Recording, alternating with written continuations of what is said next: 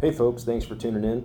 Today we're going to keep working our way through the Sermon on the Mount. This will be episode 18, and the topic is giving to the needy. Today is a good lesson about being genuine with our love for others through giving. Intent matters, and we're going to talk about that today. That's not the only thing that matters in today's message, it's also delivery or execution, if you will. Today's message talks about what modern people would call virtue signaling. Virtue signaling is the action or practice of publicly expressing opinions or sentiments intended to demonstrate one's good character or the moral correctness of one's position on a particular issue. Now, let me leave you with this question before we touch on Scripture. Have you personally seen any virtue signaling going on around you? What about social media? Let's see what God's written word says now that we've kind of given a preface on virtue signaling, and we'll work into the whole giving to the needy idea.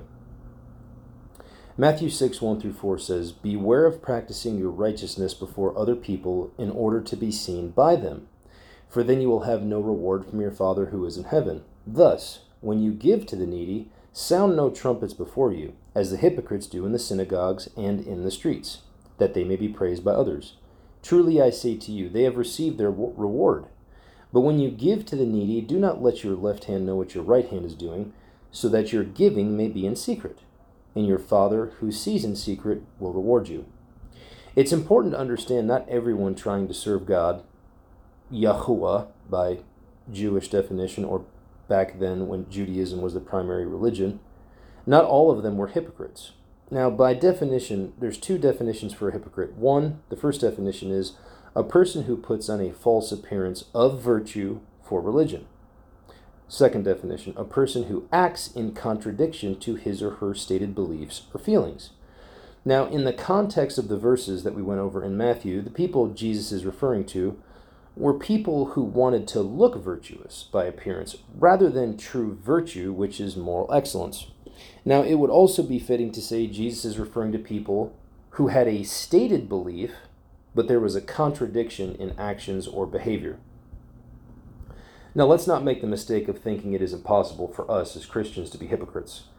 You know, when someone chooses to live their, commit their life to Christ, rather, that comes with a set of responsibilities.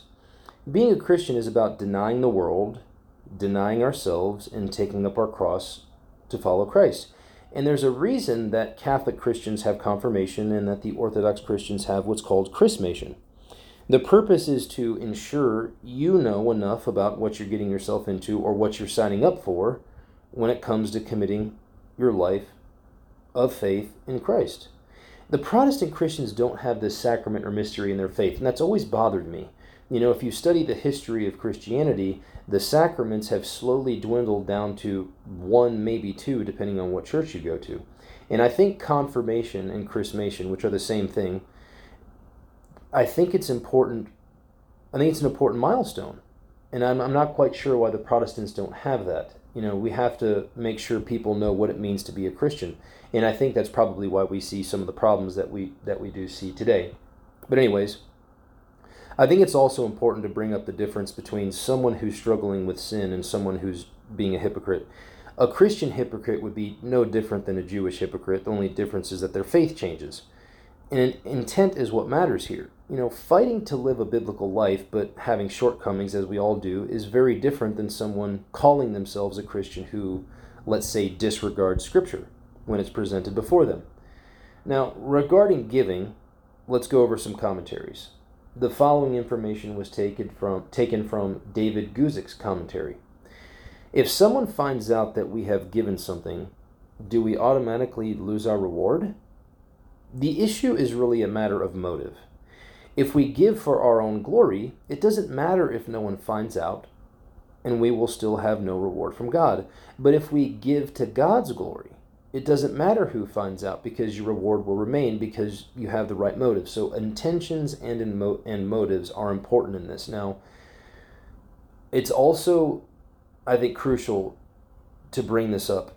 The Bible, if you study judgment versus passing judgment, krino versus katakrino, and I forget which one is which, but those are the two things I kind of delved into. And if you also look at Paul's teachings on the sword of the Spirit or the word of of God incarnate, and it deciphers between thoughts and intentions. So, as Christians, we're actually not allowed to biblically judge thoughts or intentions.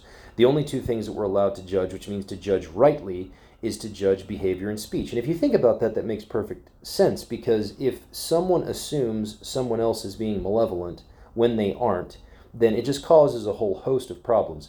So take that with you. Don't interpret thoughts, don't interpret intentions, only interpret behavior and speech. Now, if we are going to assume anything, it would be better to assume by giving the benefit of the doubt. Okay?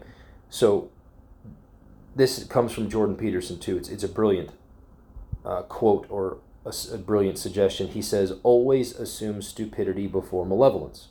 So, if we're going to assume anything, assume that someone is not malevolent and assume they just don't know what they're talking about and then offer them some insight if you have it biblical insight if you have it. So again intentions definitely matter when it comes to giving to the to the needy. And to use the virtue signaling example on social media if someone's doing it for attention and they're doing it to be acknowledged then they've been paid in full but if someone, you know, keeps it off social media, tries to not make a big deal out of, of it, they don't brag, they don't boast, they don't share for the sake of looking like a good person, then God will still reward them regardless of who finds out. It all goes back to the heart when we talk about intentions. And God, truly only Christ can decipher or judge the heart. That's why we should not judge thoughts or intentions. So here's a summary for today. We're pretty we're pretty much t- done with the material. Three short summaries. Number 1, let's not virtue signal let's not and of course let's make sure to keep our giving in private. We don't need to boast about it. We don't need to brag about it. We don't need to share with other people so we can get compliments let's say. Summary number two. Let's not be hypocrites. Let's strive to live a biblical life and struggle against sin which is what christ wants us to see to fight against it and to be humble enough to continually repent. You know this whole one-time repentance idea is, is not true. We need to continually repent by updating our mind and turning away from sin and then number three, just a friendly reminder that God knows what goes on in secret. And it's a terrifying thing to remember because there, they, there may well be certain situations that we've participated in in secret that's going to require us to have a conversation with God about it or give an account for it. So just remember, God's always watching. I know it seems maybe a little elementary or trivial, but even as adults, God's always watching. That's all for today. I hope everyone has a great day. Fight the good fight. God bless.